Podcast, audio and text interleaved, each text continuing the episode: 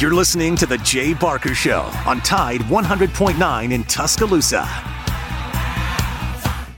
Welcome to Big Noon Sports, featuring Lars Anderson, New York Times best-selling author of 12 books and a 20-year veteran of Sports Illustrated. Matt Coulter, a former Alabama Broadcaster of the Year and longtime media personality, and Christian Miller, a national championship winning linebacker at Alabama who was drafted by the Carolina Panthers. Here's Lars, Matt, and Christian.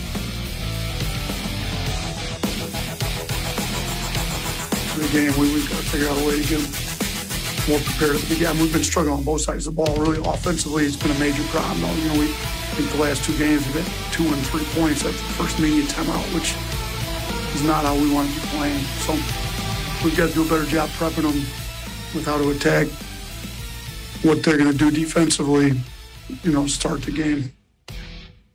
Last one, Charlie.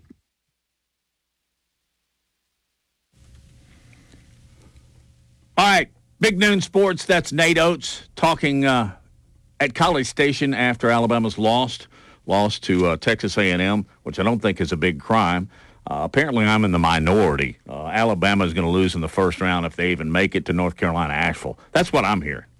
Gee, Manetti, people. Now, most of you are probably on my side. Thinks Alabama has a great chance to.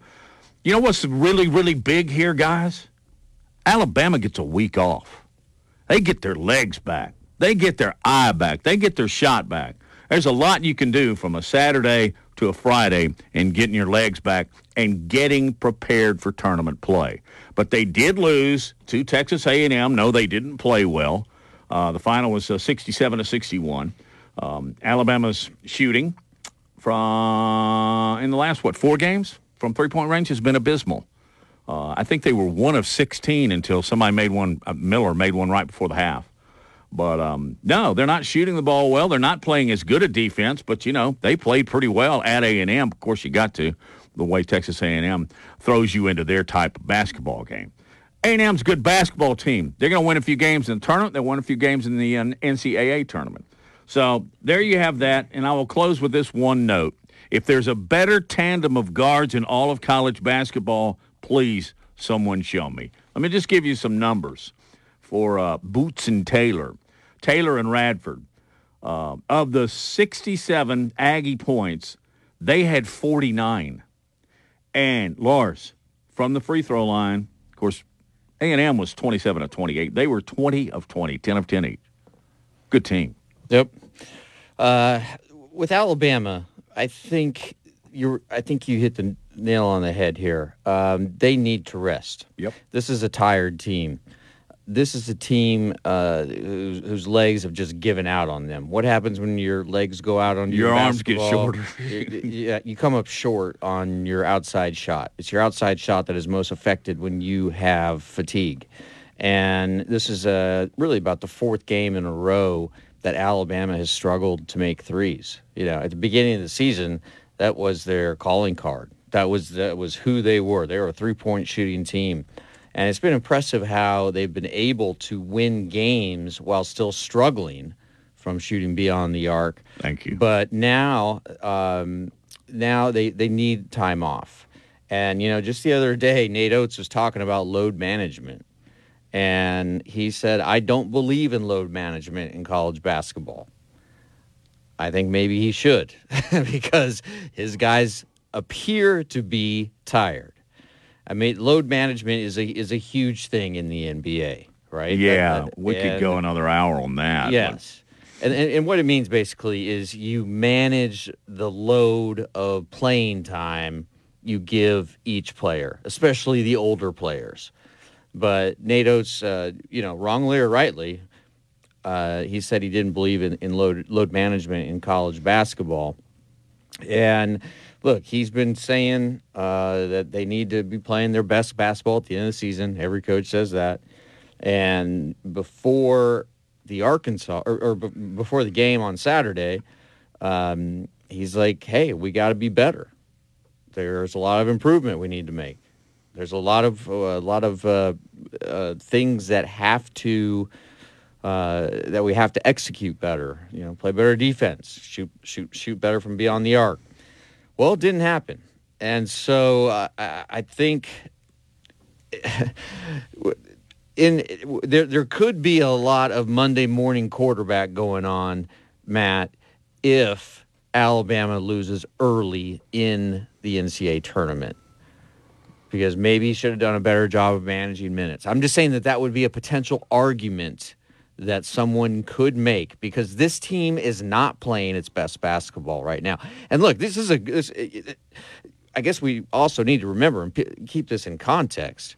We're talking about a team that is probably going to be the number two overall seed in the entire NCAA tournament. So it's not like they are having this epic struggle, but it's just they're not playing as well as they were about a about, about a month ago. Well, would you agree with that, Yeah, and sometimes that's an issue when everybody sees, oh man, you remember what they did to Georgia, and then now they struggle in the next three games and then lose to Texas A&M. You said something I think's worth repeating several times. They won games where they played bad. Yeah, I mean bad. Uh, shot the three ball at 19%, you still win. Uh, 18 turnovers and you still win. That kind of stuff. That's, a lot of people are, I think, guilty of the, the old baby in the bathwater thing here. They all remember when Alabama, what did they beat Georgia by 51? Uh, beat Vanderbilt by fi- another 50? Um, give them time to get their legs back. And by the way, uh, I, I think Alabama got a, a favorable draw. Um, as the one seed, they don't play until Friday. Again, rest, rest, rest. And I guess if I look through here, in all likelihood, I guess they'll play. Uh, well, they play either state or Florida, and I think those are very handable games. That, did I just make up a Handable? word? Is that it? Just yeah, I like that. uh, Hannibal? Ha- um, Hannibal. they're winnable. How about that? There you go. And then they'll likely take Every on game is winnable for Alabama. Yeah, you're, you're mean, exactly right. They're as good as anyone in the country. so. They're as They- good as anyone. Yeah, in the you are country. right. You are right. And I, I think this this time off is really going to help them. Meanwhile, Arkansas got a, a, a really really huge win. I, I think in order for seeding, it was it was favorable. Um, NCAA tournament bid, I think it may have locked them in. I think they'd have to lay a really big egg, but guess what? They opened with Arkansas. So there's a good chance the Tigers could be one and done. I still think, personally, they're in the NCAA tournament. All right. And then there is UAB. Man, is this team literally blazing. What a basketball game they had Saturday against Charlotte. They won it 93 to 90 in double overtime. Jordan Jelly Walker had 41. Uh, this team's peaking at the absolute right time as they get ready for their tournament. So that's just kind of going around the horn with basketball, and we'll circle back to Brandon Miller. And I think this story broke right as we got off the air Friday, and so it's I had a chance to stew all weekend. Brandon Miller among the 15 for the for the Wooden Award, not there. Yeah. Criminal, my opinion. That and that's a bad choice of words. Sorry, I just think he should be there. You? he absolutely should be there. Um, and uh, this is, uh, do you do you focus just? I guess I'd have to really know the definition of what the award is for. If it's just for what you do on the court, then absolutely no brainer. And I get that everybody uh, across, a lot of people across the country are not happy with Brandon Miller. They're not happy with Coach Coach Oats. They're not happy with the entire athletic department because the perception, and I'm not entirely sure perception meets reality, but perception here is that Brandon Miller is getting preferential treatment, not just from Nate Oats, but from everybody at Alabama. Like it, it's like Alabama has enabled him in a way because of uh, the fact that he was not suspended, the fact that there was no sort of uh, uh, ramifications for him for his actions of the night of the tragic shooting. And but you know Jay uh, Jay Bilas, who I really like, and he's a lawyer. You know, he, he's come out and said Alabama's done nothing wrong here. Brandon Miller has rights just like anyone else. Brandon Miller was never charged with the crime. The police are saying Brandon Miller is a witness, not a suspect. And he didn't. And, and Matt, we we've had lawyers in here. We talked to Tommy Spina, uh, a criminal defense attorney, for two hours on air, and we couldn't. There's nothing that he did that night broke the law. Right? The police couldn't, didn't charge him with anything. Yeah. Now, I would still charge him with a poor judgment, man, I think. But let, let me go back to a question that you that you brought up, and it is noteworthy. On the qualifications for the Wooden Award, candidates must be full-time students in an accredited NCAA college university. Candidates must be a full-time student making progress towards graduation and have a cumulative two-point or better. Uh, candidates must exhibit strength of character both on and off the court. Oh, there you go. That's where they're catching him. Yeah. So uh, that's the answer to that. And the pat down, you know, uh, this has not been handled well by anyone at Alabama. No. Not not by Oats, not by the administration, not by Brandon Miller. And uh, again, I, Except I think, I think, he has shown strength in his ability to play through all this. Yeah, absolutely. But the character part, I, I think that comes in question. There is uh, at least one representative from all 50 states uh, for this award. So when it came down to the final 15 or their final 15 nominations on the ballot, Brandon Miller is absent. That explains a little bit, although, uh, I don't know. Would you still put him on there? That's a difficult question. Why don't we take a break? We'll come back and I'll ask you. Because there's a lot of other things, not the least of which I'm beginning to think the most dominant pitcher in the history of uh, women's softball may be a fifth-year senior at Alabama. Did you see what she did over the weekend? remember Jennie Finch? Eight- Yeah, I do remember her.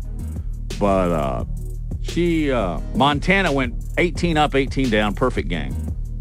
14 strikeouts. She's in the in the discussion, Uh, and we'll get. but and you know we will what? Jennie discuss Finch it. is, boy, she was, she was, She was on the cover of SI. Uh, but it wasn't your story, so we don't read it.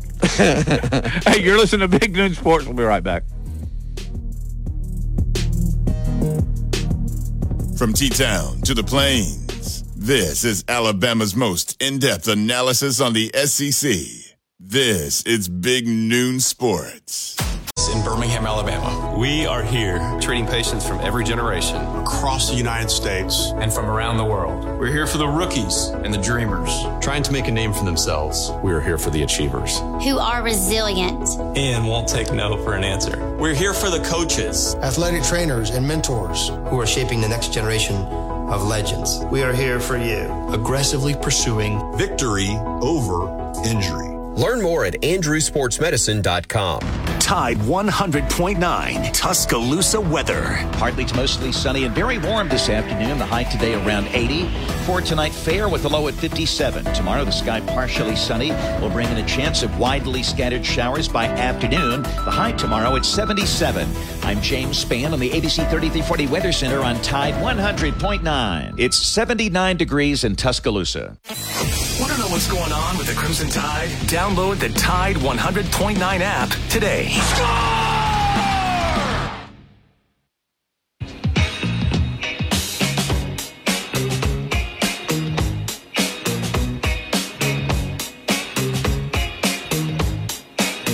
One hundred strikeouts here in 2023. And Fouts has a chance to do both. She continues to climb the strikeout rankings with her performance today. That is eight Ks now. And Fouts is feeling it. Nine strikeouts for Montana, and she strikes out the side here in the fourth. 2 2 to Lindsay Hay, and she's caught looking. There you have it. That's uh, part of the play-by-play from uh, Montana Fouts. Perfect game over the weekend against Longwood. Um, what makes the story a little bit, well, even more amazing is that the day before, uh, Alabama's number two in the rotation pitched a perfect game. Um, so uh, that's what you have out of Montana Fouts this past weekend. Very impressive, striking out 14 of the 18 batters, and um, it's the third perfect game of her career. And uh, man, she is she is something special. She is must watch TV every time uh, she takes the mound uh, or gets into the circle. Is that what, how they say it? In, into the uh, circle. Into the Uh, circle. guess it's not really a mound like it Yeah. is. But But oh, she anyway. Uh, she's nine and one this year. Uh, has 107 strikeouts in 62 innings. Alabama is uh, is uh, 17 and three, and they begin SEC play on March 18 against Arkansas. And the the the, the one-two combination they have at pitcher, Matt, is going to make them a national title contender. I mean, they, they just Yeah. just those two alone. when you got one that can throw a no hitter and the other one can throw a perfect game over the weekend, yeah, that uh, Alabama is once going to be. the competition may not have been elite, but You hey, don't think a Longwood perfect game is a perfect same way game. you do Oklahoma, Right. But um, still, she, Oh, she's had her days against the top tiers too. So, um, all that being said and done, I would urge everyone who has not gone and seen her play in person to do so. But that's advice that's hard to take or hard to at, at least um, for advance with because you can't get tickets. I mean, Alabama women's softball sells out then and then again. All right, uh, several other places to go. As far as immediate stories, what do you think of Carr going to the Saints? I like it. Uh, I think it's a good landing spot for him. The Saints have uh, talent on the edge at wide receiver. Dennis Allen, uh, who's now the head coach of the Saints, is uh, the coach who drafted Carr uh, when he was uh, with, with the Raiders. So they have a history together, familiarity with one another.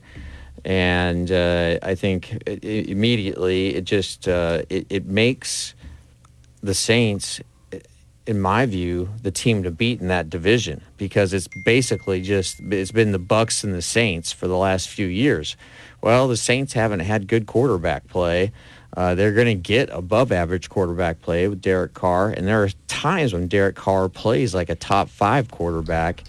And now um, the, the the Bucks don't have Brady. Uh, the Bucks, I think the Bucks are in full tank mode Yeah, full tank mode. They're going to go back to the McKay Buccaneers. Remember them? They're they are they are aiming for the number one draft pick uh, next year's draft. We haven't had this year's draft yet, but I think uh, when Kyle Trask is going to be your starter, uh, and they have already let go of Leonard Fournette, I wouldn't be surprised if Mike Evans is gone.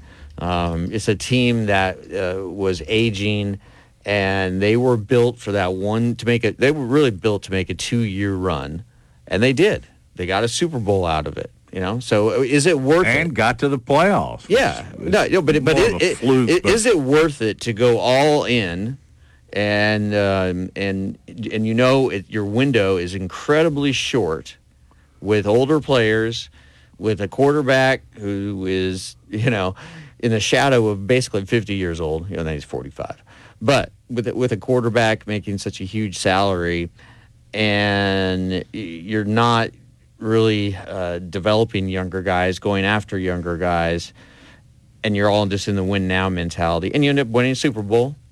But now it's like you have to tear it down to build it back up. That is just the cycle of the NFL. There are very few teams that just keep it keep it going, keep it going, keep it going. But I, I think in answer to your question, was it worth it? I'd- I'd have to a- ask the New York Times best-selling author who wrote Season in the Sun based on what happened with their short-term investment. I have worn, not for very long, but for a minute or two, uh, Bruce Arians Super Bowl ring. Yeah. The thing uh, weighs about eight pounds. It's a really cool ring. And uh, I would say that every single person who is associated with that uh, two, three year run in Tampa would say it was worth it for, I to, to, so. to, to win the Super Bowl. Um, and um, but but anyway, uh, the the larger point here is in that division because of da- the addition of David uh, David because of the, the addition of Carr to uh, the Saints. I think the Saints now immediately are the team to beat. What do you think? Christian, let's let's ask Christian Miller. Um, uh, the first thing that popped in my mind, Christian. First of all, how are you? Did you have a good weekend? I did. I did. I'm doing well. How are y'all? Good. More housework. You know it, and still going on right now. So it feels like it's never ending, but hopefully it, it eventually will. This sometime this week. That's the goal. What did you think of Carr to the Saints?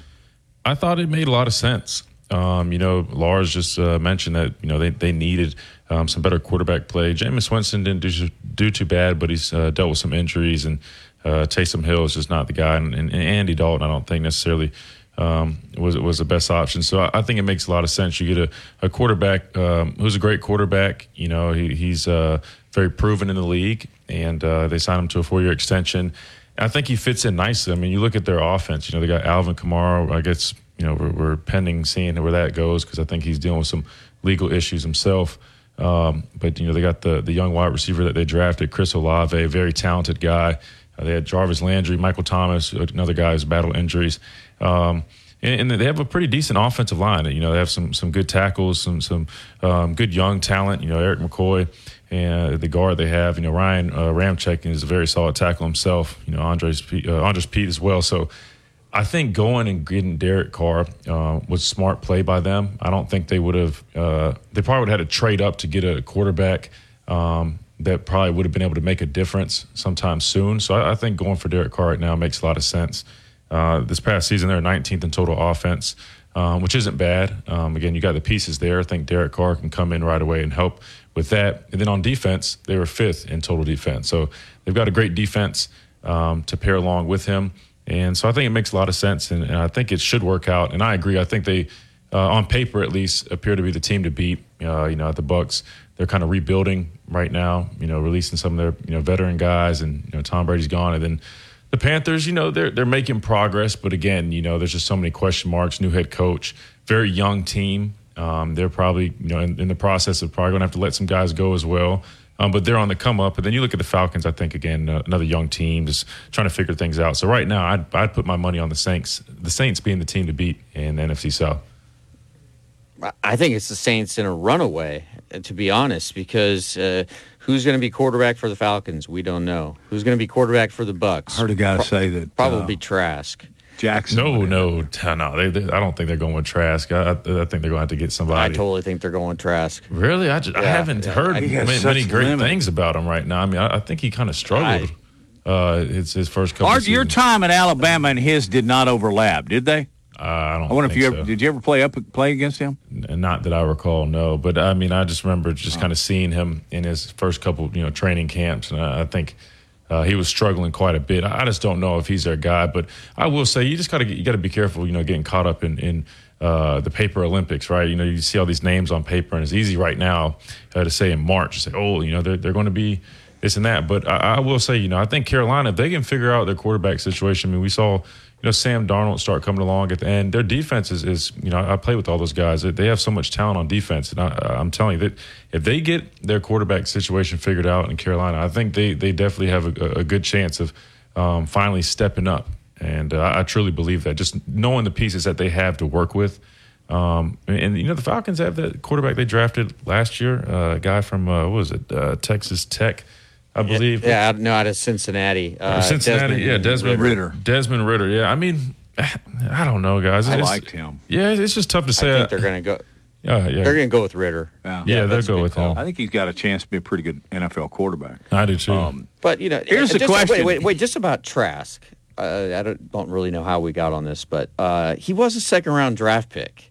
Like at some point, are, are you just like well, I mean, that doesn't, that doesn't really mean anything. I mean, it, it, it gives you a little more cushion from being cut because they have money tied into you. But I'll be honest, I mean, I mean, if you're if you're not performing, you're not producing. I mean, it don't really matter if you're a first, second, third, or fourth. I mean, again, your first couple years, they give you about a year or so. If you're a higher um, drafted guy, give you about a year or so to kind of prove um, your ability.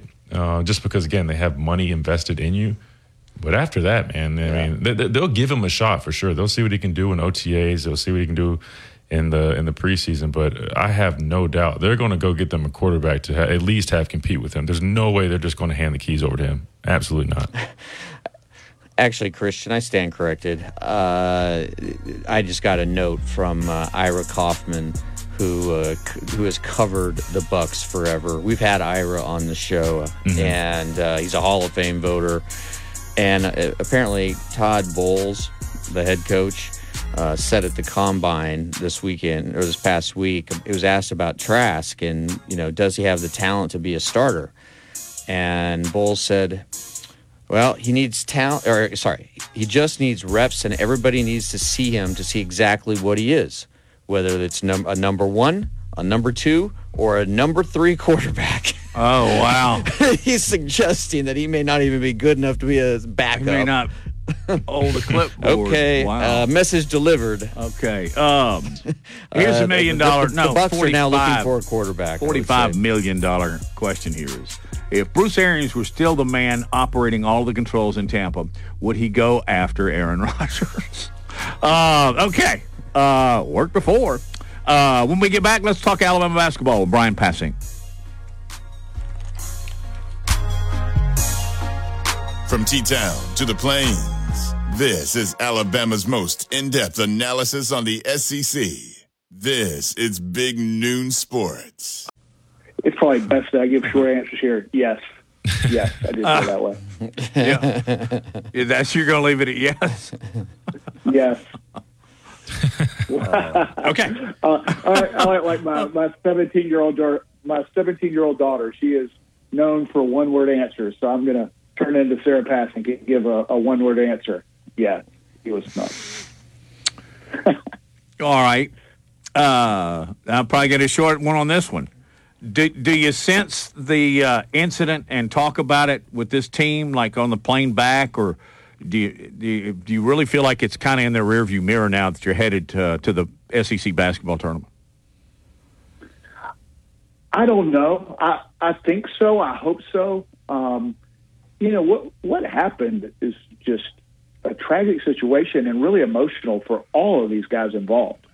Uh, and, and when I say involved, I mean you know one one of their teammates uh, was involved and is and and that is that is tough and obviously um, and, and not to diminish at all the the major issue and that is there was a loss of life uh, and that is emotional um, for these players, coaches, uh, and, and that is has been tough on them. Um, and so, yes, I, I think I hope that from back standpoint, um, they can focus on the task at hand. I think they've done a really good job of doing that. I mean, the the SEC regular season uh, was difficult to secure uh, the championship with Texas A&M right on their heels the whole way.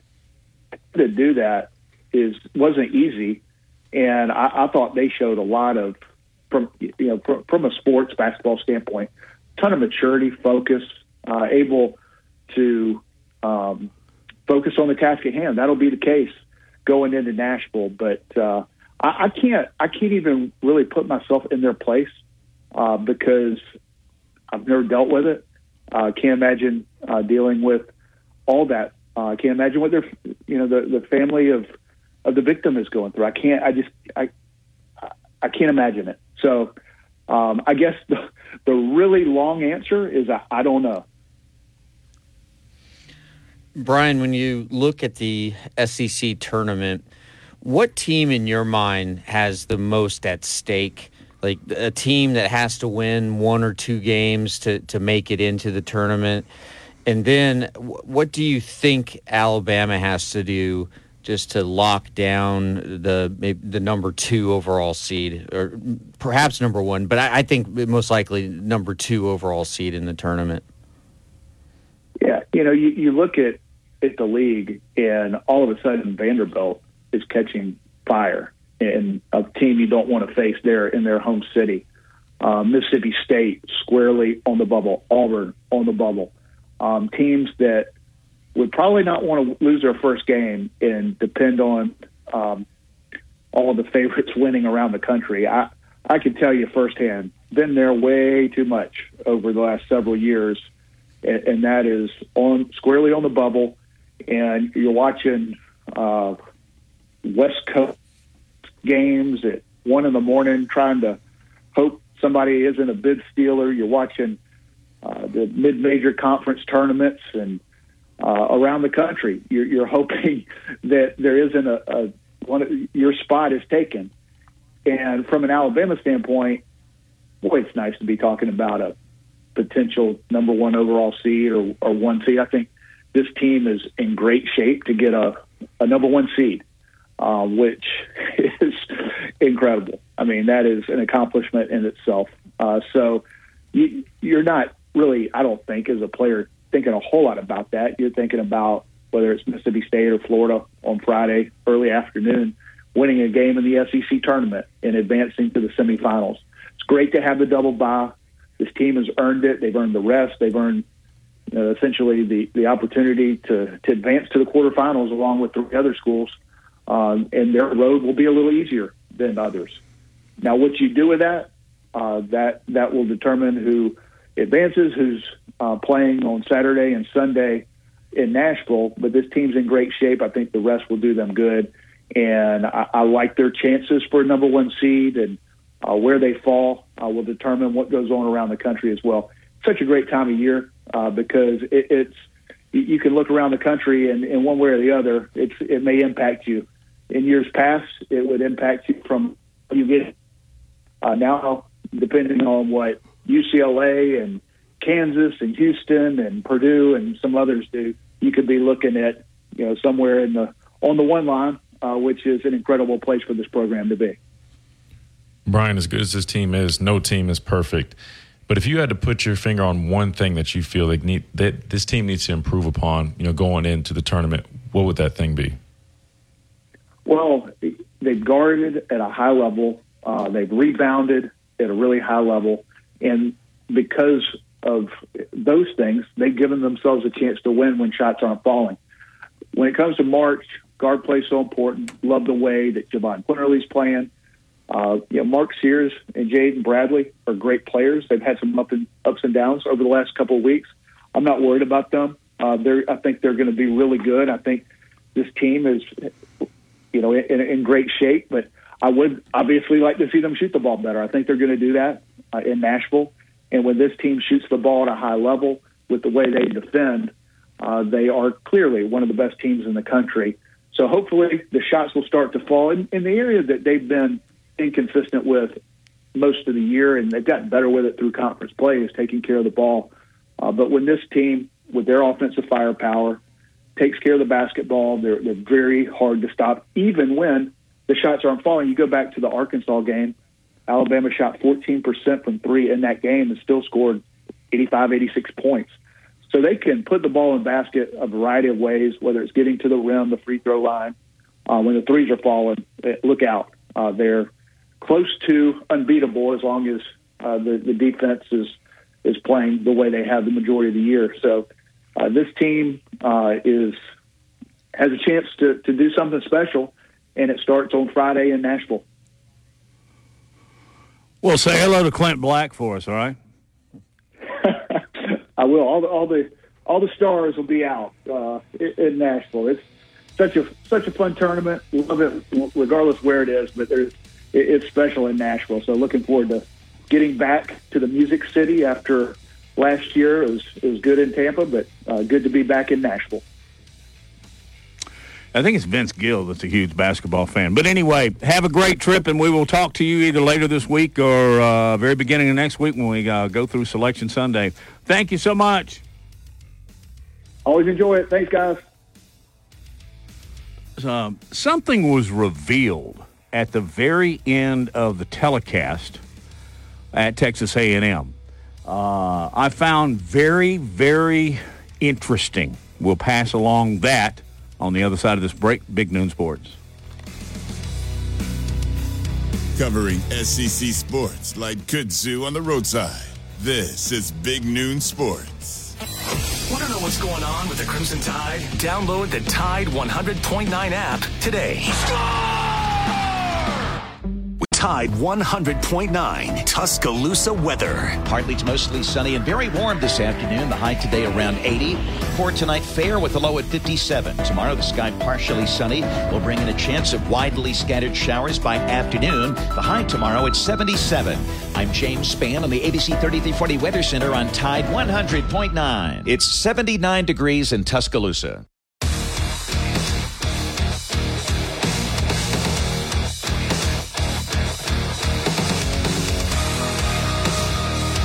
Back on Big Noon Sports, always uh, like to tip our hat several times during the show to Joe and Josh and Aiden, who handle uh, all our behind the scenes work. We appreciate that much on the March 6th edition of Big Noon Sports. Uh, do remember we're on bignoonsports.com.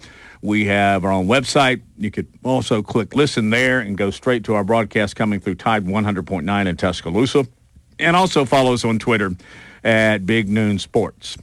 Now, watching the basketball game with great interest. Uh, you know, Alabama did not play well, but even though they're on the road, they're playing one of the best, I think the best defense in all of college basketball. They're hanging in there right to the final seconds sec- seconds of the of the game, and at that point, when it looked pretty much looked like the Aggies were going to win this one, um, the announcers said that Nate Oats and the Alabama basketball team had been instructed by those that run the arena, and I'm sure a conference official was in here and a representative from Alabama and A&M as well, that the minute the buzzer sounded, go straight to your locker room. Don't do the coach shake, don't do the handshake, don't do anything for fear of what might happen if Aggie fans were to rush the court. Now, first of all, that's smart. Second of all, why do we have to do that? Anywhere. Hey, I've been It's saying unsafe. I've been saying for a long time that it's uh, this is a time bomb waiting to explode, and somebody's going to get hurt or worse, and uh, it, it, and, and and really the the worst place for this to happen is in college basketball because the area is so small, and uh, it's it, I don't know if you've ever been in a like a uh, in a situation where um, you know people are just running all around, and it's like if you fall down, you can get trampled. You almost lost you- your life in one. I did. I did when I when I was younger. Uh, you know, it, it, yes, and, and I'm scarred by it because I, I've, I, that's one of the most horrifying, scary things I've been through in my life. A Nebraska football player saved my life. I truly believe that because I was out on the field when I was like eight years old after a win. Uh, I, I got pushed down to the ground, and there's just people running all over. And a football player saw me, and he literally crawled on top of me, and just like guarded me, shielded me. Um, and it, it, it, it, can happen so fast. I mean, you've seen it uh, in in South America uh, at different uh, soccer events. You've seen it in Europe. Um, and and uh, Christian, I don't know if you have ever, as a player, um, been in a situation where opposing fans stormed the field because you lost. Have you? Maybe once or, or twice at the most. I think uh, my junior year when we lost to Auburn on the road, I think fans stormed, but um, I think it took them some time to kind of get down on the field, and we kind of already were clearing out. At least I was, uh, if, if I remember correctly. Um, but I think, you know, fortunately, I've only you know lost a, a couple of times in college, and, and probably half of those were in championship games, which there's no storm in the field um, at those events. I don't know if the security's just different or what, but um, definitely no storm in the field then. Um, but yeah, th- if, if I'm correct, I think just Auburn, uh, my redshirt junior year on the road. That's the one that comes to mind, at least. Well, you're so big, it wouldn't matter anyway because you could handle it. See, they don't run Uh, over him; they run around him. Yeah, exactly. They run over Lars. Um, and but but Matt, have you been in a situation like that where you're say you're calling a game and and uh, fans come rushing down and then jump over Yeah, uh, jumping the over table? the table. Yeah, um, it was right here. It was at Bartow Arena back in the Mike Anderson days, and Oh. number one Memphis came in, and UAB clocked them. Oh, I, be, I was And I was at that game. Eight thousand. well, you saw them. They stormed Yeah, the floor. yeah. And you know they're coming around you and beside you and over you. Now they made they were very careful not to upset literally anything on the table or the people that were sitting behind it. Um, I never feared for my life. They were not real rowdy, but and it's not like they filled every single The thing inch. is, though, there is no control in that situation. Well, there's nowhere to go. There's no That's the control. I mean, there's just there there is no way to stop what is happening. It's, like it's ants. impossible. Like yes. if you look at it from above, it looks like ants chaos. run in. Well, uh, you you have to be careful, but in the case of a football game, you have a lot more space, as you pointed out. But also, if you're on the periphery uh, uh, and and you, you get scared, you can go back into the stands. You know, I, I guess you can do that to a certain extent at a basketball game, but it's so crowded, you got no place to go. I know, and I, people have told me that I'm a fuddy duddy on this issue, but I'm just telling you, it's a, just a matter of time until something very, very bad happens. Can I make one quick note? I just Oh. thought about this after you Yeah. guys said. I've only lost three regular season games, and uh, yeah, I lost. Well, my redshirt year we lost to Ole Miss on the road. In 2015, my redshirt freshman year we lost to Ole Miss at home, and then it wasn't until we went undefeated until we lost in championship game my redshirt sophomore year. My redshirt junior year we lost to Auburn on the road, and my redshirt senior year we went undefeated, then lost to Clemson in the national championship game. So I've only lost three regular season games and two national championships, I believe. How many total? Five? Yeah, I guess five total, and then two of those were national championships. that, that is ridiculous. Pretty remarkable record. Yeah, Wow. yeah. Well, you were a part of a great run. Hopefully, it continues for Alabama fans. Back with Big Noon Sports. Second hour is coming up.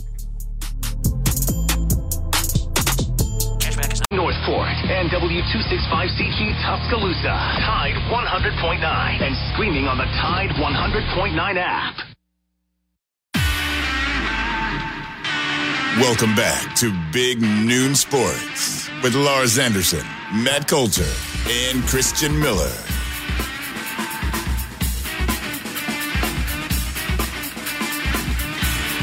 Lars, uh, Christian, I went by to see my son on the way to work today. And um, he and a buddy there were uh, deciding where they're going to play tomorrow. I mean, that's where we are right now. kind of weather is this? 80's the high today. It is March 6th. Crazy. Uh, I haven't looked uh, long range forecast, but I will real quick here. Yes, it's going back down to 39 later this week. Uh, wow. Next Wednesday, they're saying it'll be 33 degrees. So, uh, I guess we got one more cold round, and then we'll get back to spring, summer. But right now, it is March Madness. Um, Alabama lost to Texas A&M of the weekend, 67-61. Uh, real quick comment from Christian. I'll start with you, and then and then Lars. And I know basketball is not your game, but you certainly keep up. But I, I don't think there's an equivalent of going 27 to 28 from the free throw line. But a lot of that's mental. Um, yeah, I mean A and M.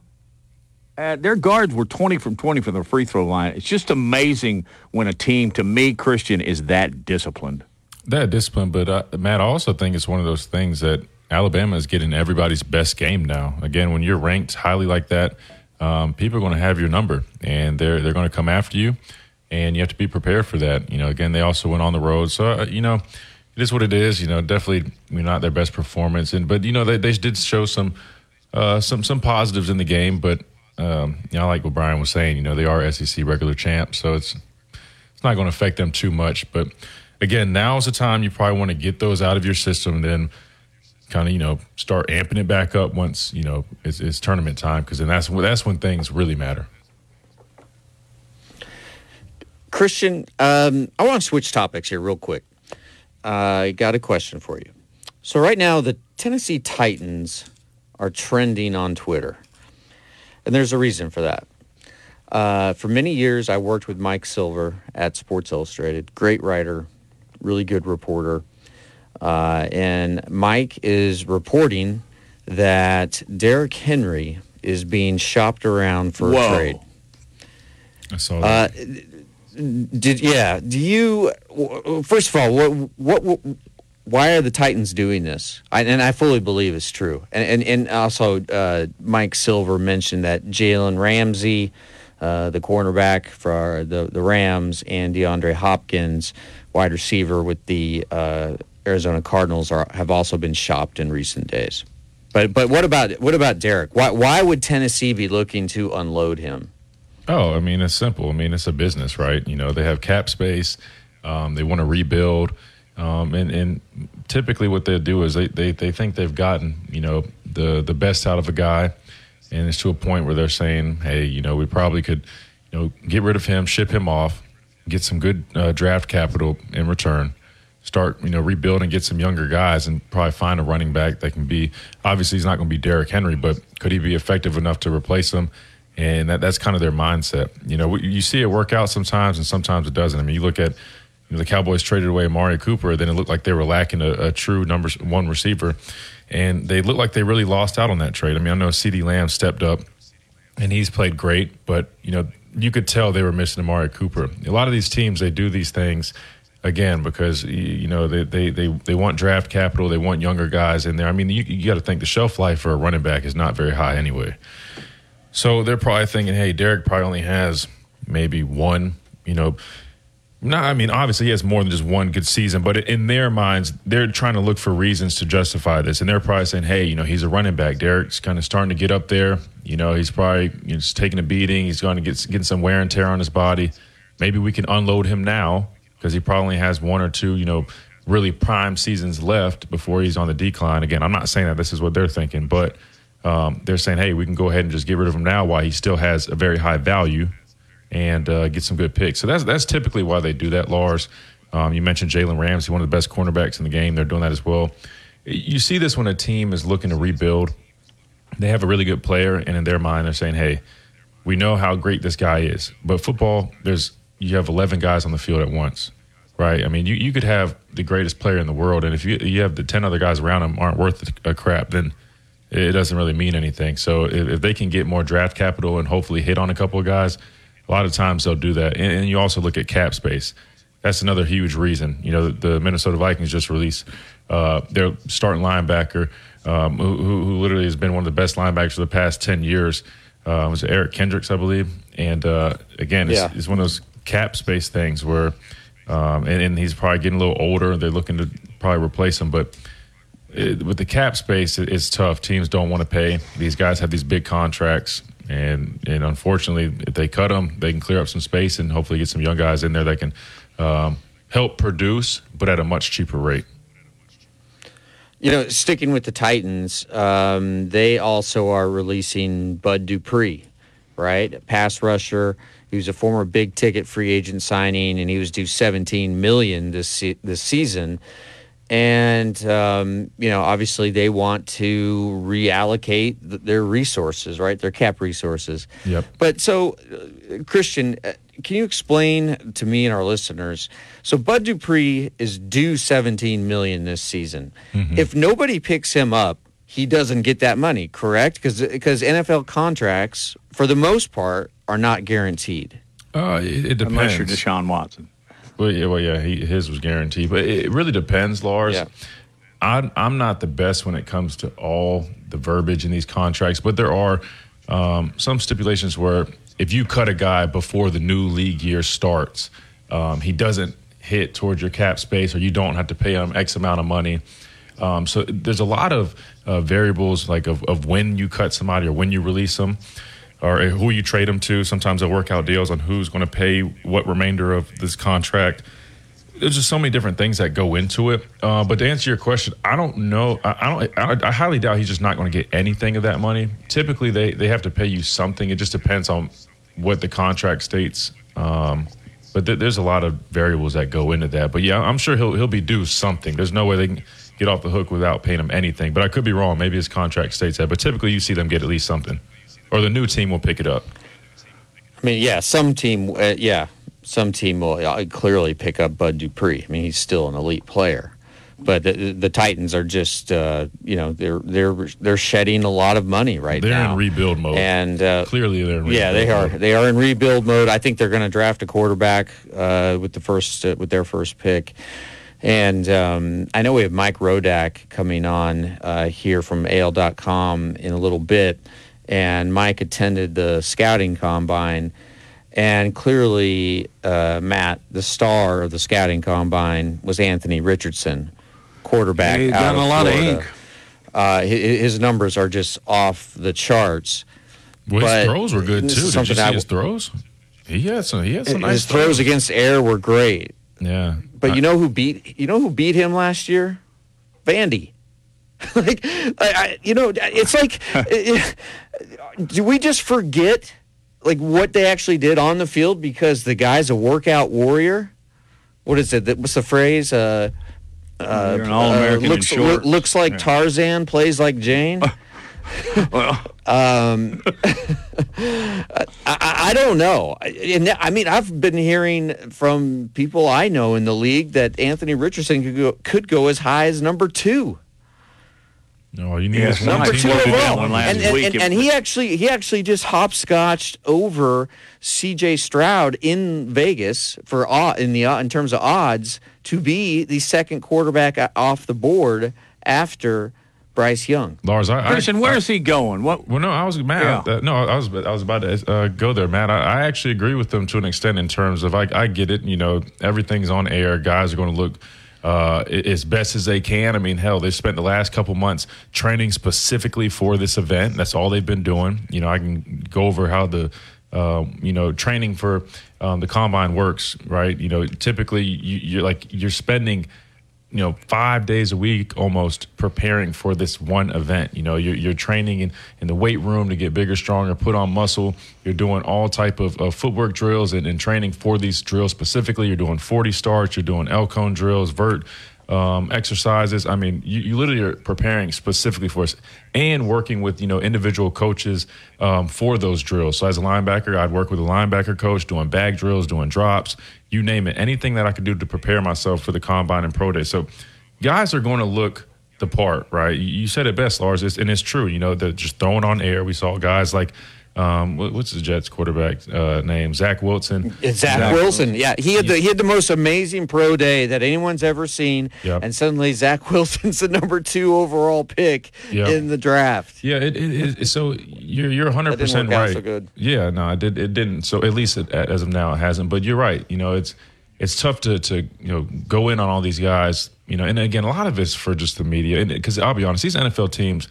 I was talking to, uh, matter of fact, one of the players for the team who's who was just at the combine uh, this past weekend. But I was telling him, you know, first and foremost, they're going to look at film. Film overrules everything. You know, the combine and all these testing things, it's really just to check boxes. And I told I told him, funny enough, I said, you know how many 40s I ran after, you know, combine and pro day? Zero. I have not ran another 40. Never I've never jumped another vertical jump, broad jump. I have not done a single one of those things ever since my, la- my my pro day in 2019. Haven't haven't done a single one of them. And so that, that's all these things are for, just to check boxes. And guys, some guys um, are, are they, they benefit from this. You know, the, the guys that have all this explosive athleticism, it can help you kind of move up a little bit. It might make some guys drop a little bit, but at the end of the day, the film never lies. And I will keep saying that repeatedly. And I know I sound like a broken record, but it's true.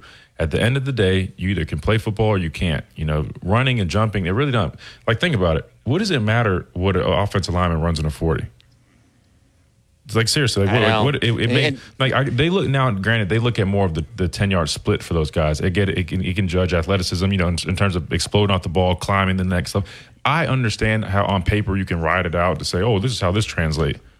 But let, let's just let's just call you know let's call it how it is. Half that stuff doesn't mean anything. But I will say though, you know, it seeing a guy like Anthony Richardson throw like that, that it, it does make you intrigued. It does make you intrigued, but sure, it's one of those things where at the end of the day, you got to you got to put on the pads and the helmet. You got to go out there and produce on the field. But I was going to ask you, and we can talk about it with Mike. Do y'all think Bryce Young, uh, not I wouldn't say hurt himself, but but missed out by not throwing. And these other guys went out there and threw and, and performed well. Obviously, I don't think it's going to affect him too much, but I'm curious to what No, you guys think no. and what Mike thinks. Um, if he did, you know, Well- give Get it up. done in pro day. The, what, what was important is that that Bryce measured at 5'10 and, And one-eighth. And one eighth. But even more significant, he weighed in at 204. Which I thought he would have been closer to 190. yeah, I mean, So- I, I and, and you know that he's absolutely going to tear it up on his pro day. Oh, absolutely. Um, I just but- feel like if he An- but if he did Richardson- throw, yep. I just was going to say I feel like if he did throw, there would just be less talk about all the size and stuff because then he would just shut everybody up. Because then I guarantee if he went Good out there point. and threw, they see how talented his arm is. They would forget all about the height and weight. That's the only thing I would say. And you're 100 percent right. At pro day, he's going to tear it up, and, and we'll forget about it then. But I just almost feel like if hey, if he would have just went out there and threw the ball. He would have shut everybody up, and nobody would have been talking about the height and weight as much as they have. But that's all they had to talk about because that's really all he gave them at, at the combine. Yeah, and and about Anthony Richardson, he had two combine records for the quarterback position. He had a 40.5 inch vertical jump and a 10 foot, uh, 10 foot 9 inch broad jump. But who cares? Well, you know, you It you have doesn't- to jump straight up in the air in order to complete And then- and then- passes. yeah, and he went out So- and ran a four. Hell, four, hey, three, Lars, he might be able to jump over his lineman with that 40 inch vert. That's where it'll come in handy because it's done. Uh, How about bringing back the jump pass? There you go. Uh, let's talk to Mike. Let's talk to Mike Rodak in a minute. The best sports talk in Alabama. This is Big Noon Sports. Want to know what's going on with the Crimson Tide? Download the Tide 100.9 app today. Tide 100.9 Tuscaloosa weather. Partly to mostly sunny and very warm this afternoon. The high today around 80. For tonight, fair with a low at 57. Tomorrow, the sky partially sunny will bring in a chance of widely scattered showers by afternoon. The high tomorrow at 77. I'm James Spann on the ABC 3340 Weather Center on Tide 100.9. It's 80 degrees in Tuscaloosa.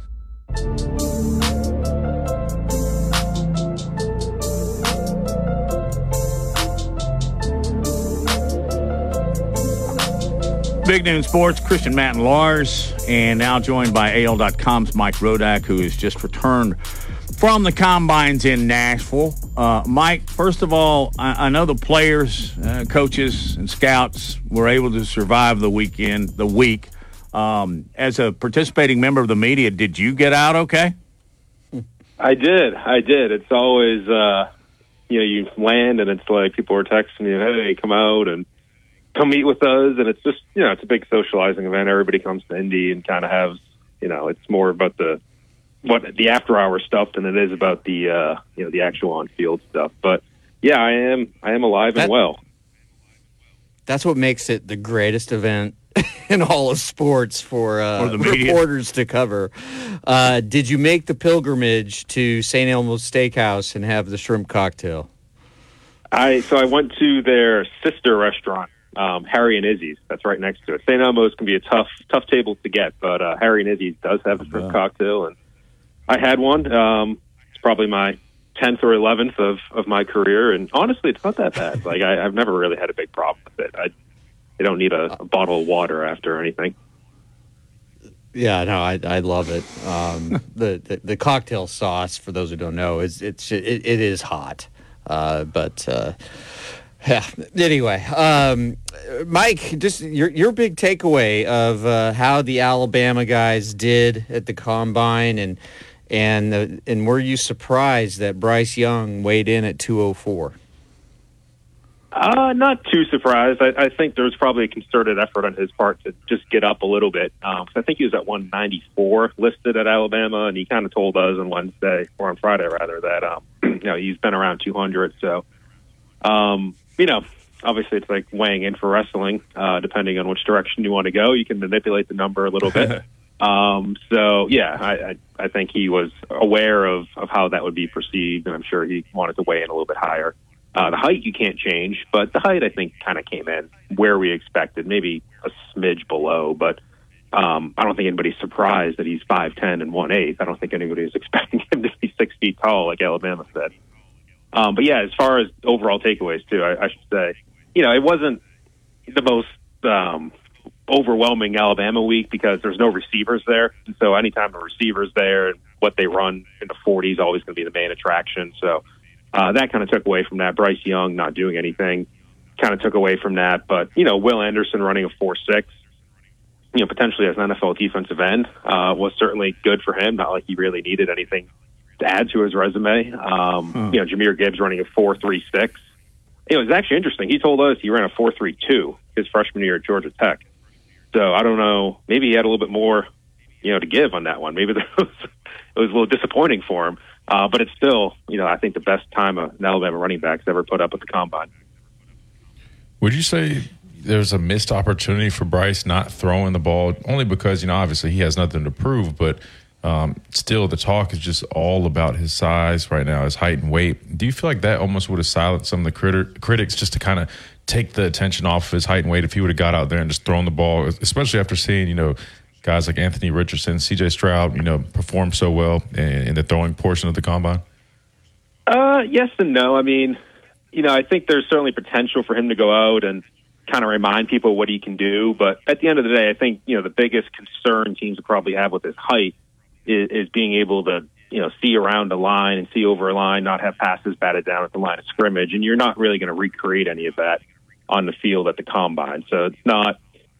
You know, you're not going to prove anybody wrong in, in that regard, um, but you kind of, like you said, kind of show people what he's got and um, put himself out against other quarterbacks. But you know, I, I don't blame him one bit for not throwing. I think he doesn't need to. I think people can see on film what he's capable of. I think you know one of his biggest assets is what's inside his head, um, his mental approach to the game, and just how he is such a student of the game and is so serious about football. And that's going to come out in the interviews uh, that he did with teams in Indy, you know, more than it would come out on the field. And I think, you know, they can see what he did in big moments in Alabama and talk to his teammates and his coaches and find that out. And, um, you know, I, I don't think there's a team out there, not that there's a, a huge group of teams that has a chance at him, but I don't think there's a team out there that's going to say, oh, he didn't throw at the combine. We're not going to take him because of that. Um, I'm sure there's talk about positioning in the draft. Uh, did you hear anything like maybe the Bears are going to trade away, where Bryce is going to go? Well, well, Will Anderson is going to go. Yeah, yeah, you know, I think that's um, it's certainly possible. I think it's likely. In fact, I don't know. It, it's one of those things where sometimes teams make the uh, the trade ahead of time. I remember the Jets did it a few years back. It was in March, um, and it was you know you're talking five six weeks ahead of the draft, and it's got the trade done, and everybody else can kind of fall in line from there. Or sometimes you have teams that wait until the last minute and, and try to squeeze out the best offer and you're going until the night of the, the first um, round and, and seeing what you can get by then. So there's different ways to approach it. I don't know exactly what the Bears will do, but I think it's likely that they'll trade it. And whether it's the Colts or the Texans, that seems to be you know the two teams that would um, hone in on Bryce. And you know that's it. Still seems like he's going number one. You know, I don't think anything Anthony Richardson did on the field and the combine overcomes you know the difference in his play on the actual field in college uh, for him to be taken ahead of Bryce, and I think C.J. Stroud is probably in the same category. So, um, you know, I, I still expect Bryce to go number one. I still expect it to be the Texans or, or the Colts. Mike, um, can you just kind of take us behind the scenes of what it's like to cover the combine? Let's say you wanted to have try to get a one-on-one with Brian Branch. Is there an Alabama uh, SID there that can help help that? And and uh, I, I, think there's a per, uh, perception out there that reporters are actually in the stadium watching the combine. And I in, was when, one of them. When in fact you you are not inside the stadium, correct? Or, or you're not. Uh, you're, you're in the concourse, correct? Uh, so it used to be in the concourse. When I did my first combine, 2011, it was um, in like in the club area. And then I want to say, I don't know, five, six, seven, eight years ago, they moved it over to the convention center to give them more space. Um, you know, because there's probably over a thousand credentialed media there.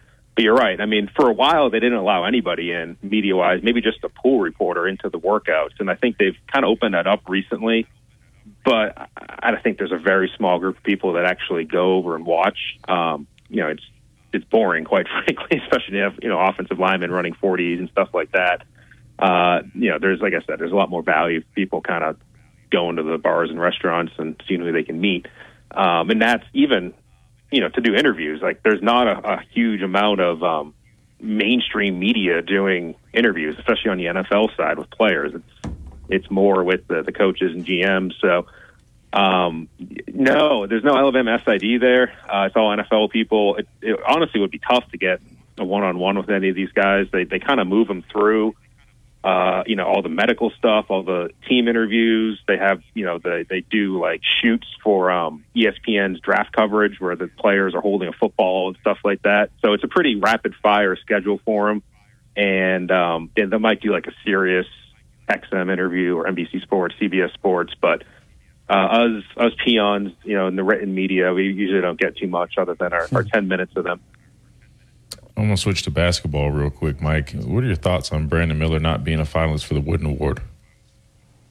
Yeah, uh, surprising. Obviously, you know, it's a case of um, who exactly is, is voting for that award. I think that's the Los Angeles Tip Off Club um, is considering something other than basketball, and that's you know, you'd have to go back and look exactly what their qualifications for the award are. And, you know, that's one of the things. It's like when you have all these different organizations and tip off clubs and foundations and all, all sorts of outside people, they can make whatever rules they want uh, for their own awards. And then, you know, it's up to them whether or not to follow them. Whereas, like, there's no, like, the Associated Press is probably your best in terms of blanket across the board here's the awards for each conference, here's the national player of the year. Like it's all one organization, it's all one set of rules. So they can make whatever rules they want. Most people can consider whatever they want. In this case, obviously, he's one of the best 15 players in college basketball, but in their minds, he shouldn't have been a finalist because they felt like there was something other than basketball. So that's up to them. And again, they kind of make their own rules. Uh, I looked it up. Lars and I did earlier today. There is a criteria in there for character on and off the floor, that type of thing. So, I mean, you know, imagine a lot of people saw that and put him on there, and that, that's their right to do so if they want to consider it that highly in their list of qualifications to be a Wooden Award winner.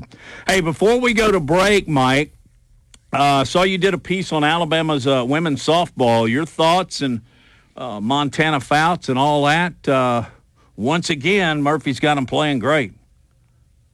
Yeah, there was a couple hiccups earlier in the season. Um, a couple games they probably shouldn't have lost, but you know, on Montana Fouts is dealing, she's dealing. I think it was 14 out of 18 she struck out yesterday, and um, you know, her second perfect game that she's done solo in her five years. The other one was in the, the College World Series against UCLA, and um, I mean, if, if she can get going like that, and Alabama can go as far as as far as she takes her. Um, and we'll have to see, you know, how things go in SEC play and, and down the stretch. But it wasn't just her, too. I mean, uh, Jaala Torrence yesterday or on Saturday threw a, um, a no hitter as well. So, you know, you're talking about lower level competition. It's games that are shorter because of the run rule. Alabama's scoring enough runs to end the game, but uh, still pretty impressive. Yeah, no kidding. Uh, tell everybody how they can fi- follow and find Mike Rodak on Twitter at Mike Rodak and uh, at AL.com. Pretty simple stuff, but uh, very, very great information. Great information as always. Yeah, thank, thank you, Mike. Mike. Thank you.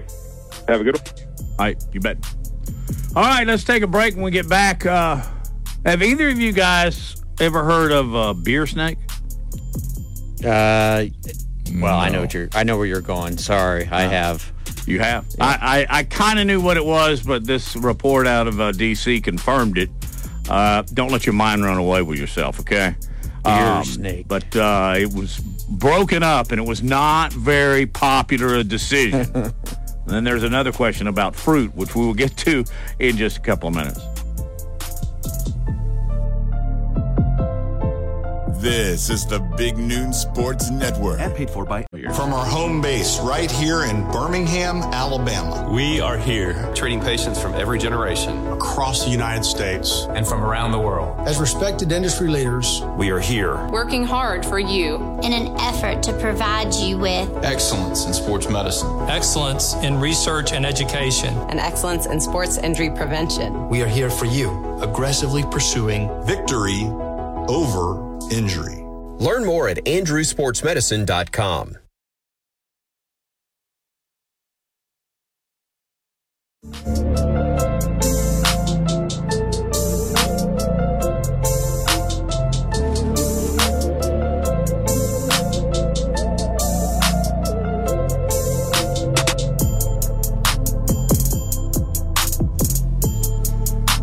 I continue to be intrigued by the XFL. I like watching them. I like seeing players and going to my phone to look up and see where they played college. You know, guys that are making really good plays. Um, and I, I, think the entire league, and I'm not alone just from being here in Alabama, but uh, A.J. McCarron. And again, he tried and tried to get the um, get St. Louis in another comeback. It didn't happen. They were at D.C. But while all this, by the way, he threw for four touchdowns, I think, yesterday. AJ McCarron is playing some great football. I mean, to me, and I watched him closely with the Bengals because, you know, I'm a big Bengals fan. He is playing at a higher level now than he did when he was uh, with the Bengals and and, Yeah. and and their starting quarterback in the playoffs. He is indeed, but he couldn't get it done yesterday against DC. But in the course of the game, the fans there, and now that I think about it, I've, I've seen it elsewhere, but maybe like 10 feet long. Well, the fans there uh, have just taken upon themselves to create and make the largest beer snakes. And if you don't know what that is, and I wasn't real sure when I saw the story this morning, but you drink out of a plastic cup, and then you hook one on, and you hook another, and you hook another, and another, and another, and another, and another. And I'm, I could go on with a lot of another's here for what they were doing at DC. But it went from the top, it looked like the end zone seats. Mm-hmm. It went like from the top of the end zone seats, which I'm guessing there are at least 50 rows in front of them, all the way down to the sideline. I, I don't know. I'm I'm supposed to be a little bit on the math side. I have no idea how many cups that would be. Well, I'm, I'm guessing like uh, no, no, 10,000. I, I actually got, I, this? I, I Okay. have the information. Anyway, they broke you. it up, and that didn't suit the fans very well. And I don't know why they had this as ammunition, but then they pelted the field with lemons. Where are they getting lemons? Do they give them with a shot of tequila? I mean, but they were whole lemons. I'm not talking about slices. Um, I was as curious about that. You don't give stuff like that out to fans. Uh, well, here's a beer. Here's a lemon.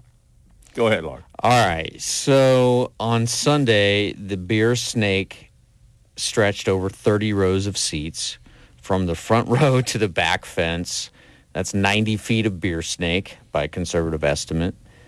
And for comparison, a reticulated python, is that how you say r- Yeah, that's right. Reticulated python. Reticulated. Uh, I grew up with snakes. reticulated. Okay. Uh, that's the longest snake in the world, and that can reach up to 20 feet in length. And the uh, the guesstimate was that this took 1,240 cups, or the equivalent of 20,000 ounces of beer. That makes for 156 gallons of cold beer.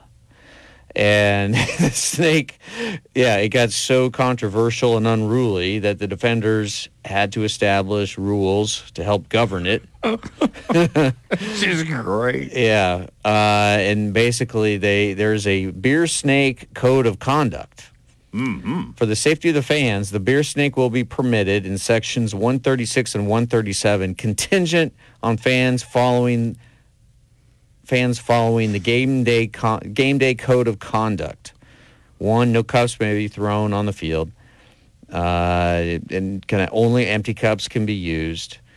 Any throwing of the cups or any projectile objects uh, within the seated area of where the snake is are grounds for ejection, and the cups from the beer snake must be properly disposed of in a stadium receptacle at the conclusion of the game. So there's a beer snake code of conduct, Matt. Did you ever think the day would arrive? No. We would have this. But only in the XFL. I mean, I, this is one of those things I would have seen in the uh, the old, old, old XFL. Um, I think it's where they mic'd funny. up everybody in the fan. Yeah, I, that, hey, it's a good story. Now I'm told Josh says the fans started uh, the beer snake first week, and I guess they've been continuing it. Where do Yeah. they keep it? along the aisle or something, and then rebuild build onto it each year. Um, I honestly thought they probably have that many beers consumed in one day, but they were afraid that they might get in trouble, so they brought lemons to throw. yeah, uh, just um, you're gonna have to frisk down, pat down for lemons. Yeah, um, and yeah, I mean, I don't know. You could call it sort of bad behavior um, that uh, that that that they threw lemons onto the field. Um, once the beer snake uh, was, and, and, once the beer snake was completed, and uh, the fans were chanting, "We want lemons! We want lemons!" Uh, Meanwhile, they were beating the Battlehawks.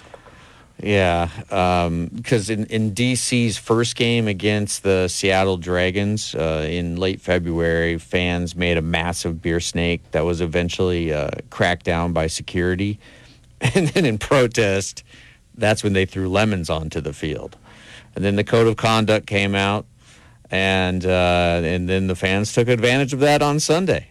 And and there were even signs People Save the signs, beer snake. Signs of support for the beer snake.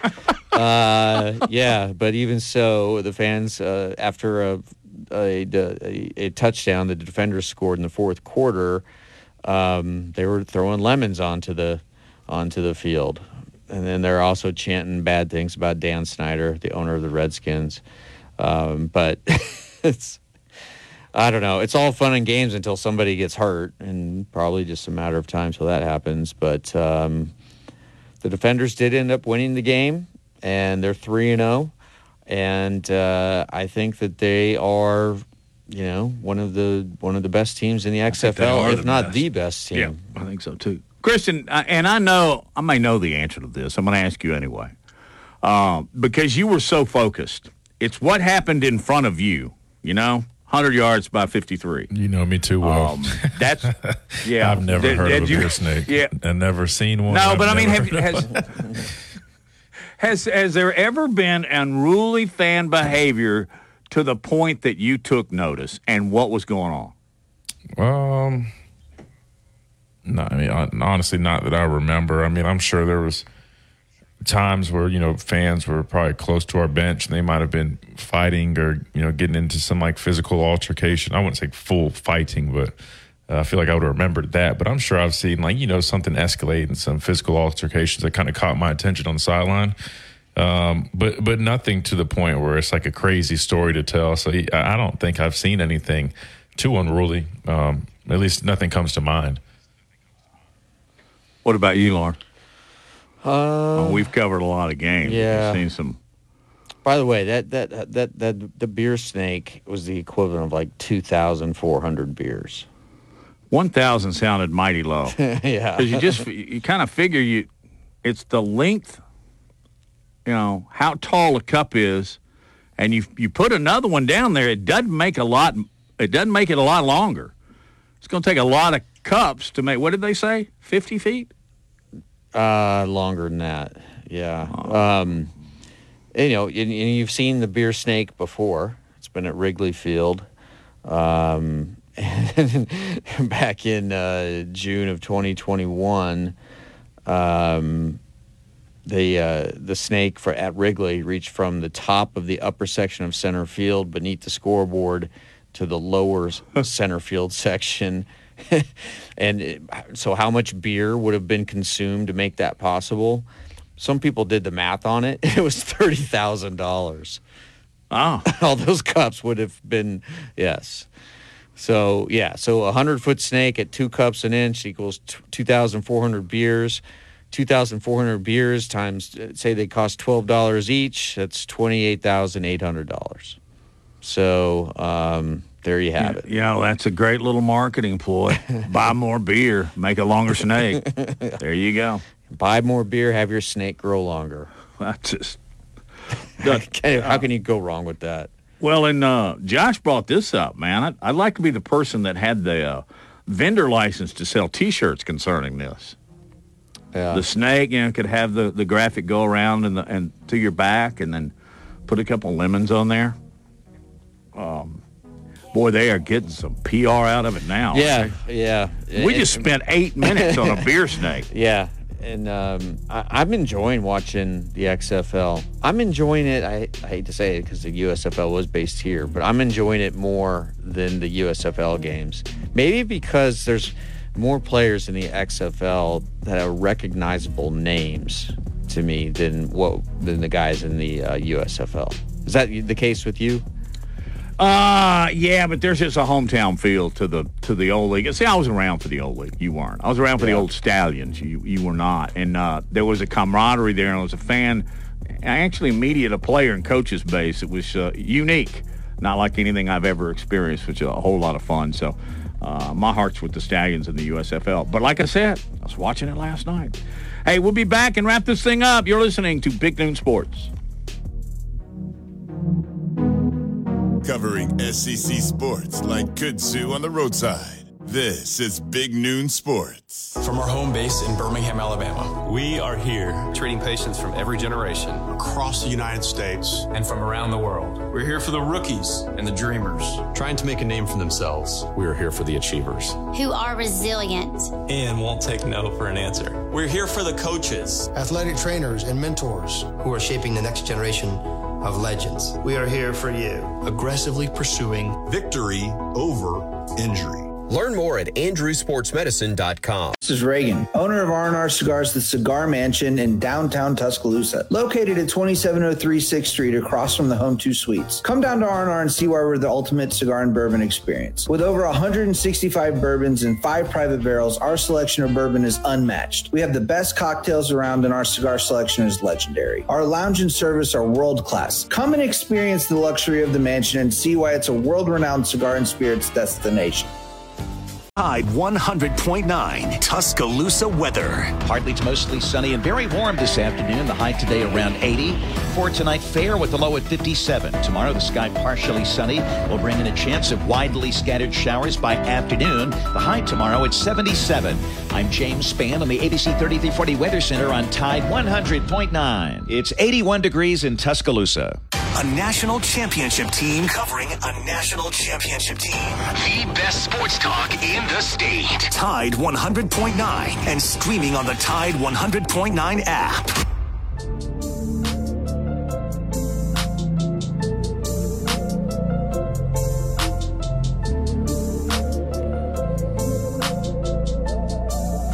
Back on Big Noon Sports, Matt Coulter, along with Lars Anderson, Joe and Josh and Aiden, thank you. And Christian Miller has good news for good feet. That's exactly right, Matt. Playing football has left me with all types of pain hip pain, knee pain, back pain. But thanks to my friends over at the Good Feet store, I found a new way to eliminate and alleviate that pain with their premium personalized arch supports. Good Feet arch supports are a precision fit to your personal needs, lifestyle, profession, and footwear. Good Feet has been helping people over three uh, over 30 years in 200 plus locations in the U.S. and overseas. So stop into your local Good Feet store today. It's try before you buy. You've got nothing to lose. So visit them online and make an appointment at goodfeet.com to find your nearest location. Or if you're in Tuscaloosa, head over to Midtown Village. That's Good Feet, improving the quality of people's lives two feet at a time. This news broke about a half hour ago. Calvin Ridley former wide receiver at Alabama, has been reinstated by the NFL. He had been suspended indefinitely since March of 2022 after violation of NFL gambling policy. And Christian, uh, you, you now you look at the Jacksonville Jaguar offense, their skill position players, and it is impressive heading into 2023. Quarterback Trevor Lawrence, running back Travis Etienne, wide receiver Christian Kirk, wide receiver Calvin Ridley, wide receiver Zay Jones, and tight end Evan Engram. How big of an impact do you think Calvin Ridley can have uh, on the Jags this year, uh, Christian? Massive impact. I mean, you just named all those names, and, and one thing that sticks out to me is speed. You know, uh, Engram is, is a, a fast, um, very speedy tight end. Christian Kirk, very fast guy. Uh, Zay Jones, fast guy, you know, downhill threat. Uh, and then Calvin Ridley, same thing. Um, you know, Calvin Ridley is known to take the top off of defenses. Um, so I, I love it for him. You know, I hate that he had to miss a year over some you know petty gambling. It's, it's just. Not, I think the NFL really needs to do a, a better job. I mean, you, you, I hate to you know hit people with stray bullets, but you got you know the Deshaun Watson case, which which is you know a lot of allegations and whatnot, and, and you look at the time he's suspended, and Calvin Ridley, who's you know making petty bets on on his phone, just kind of just fooling around, you know, not taking anything serious, just having fun, I guess, and misses a whole year, but that being said, I think he adds so much to this offense, um, and and he adds to this up and coming offense. You know, they got a young quarterback in Trevor Lawrence, um, but just so, so many weapons and, uh, and, explosive options on that offense. I think uh, he's going to definitely go in there and, and make a very big impact right away. Something happened Friday night that caught my attention. Of course, I follow NASCAR pretty closely uh, they came across is that Chase Elliott had broken his leg in a snowboarding accident. They're in Vegas, so it's not a, an extreme measure to go up to Colorado and do some snowboarding, something he's been doing all his life. But, uh, you know, he had a fall. He had to miss the race yesterday at Las Vegas, and he may miss more. Um, but he's okay. He's recovering. In fact, he, he watched the race with uh, Rick Hendrick, his owner's boss, uh, yesterday afternoon but he may be uh, uh, out. May, they say up to four weeks. So anyway, uh, my point is, when you're an athlete, I, I, know some have their contracts written, and I wanted to ask Christian if he did, and I don't mind sharing. Uh, are there things you can and can't do when you are a uh, paid professional athlete? Oh, definitely. I mean, I, I'm a motorcycle guy. I grew up riding dirt bikes, and in college, I rode a motorcycle around campus. Um, but I'm pretty sure, and I don't know if there was specific language in my NFL contract, but I think it's just kind of a known thing.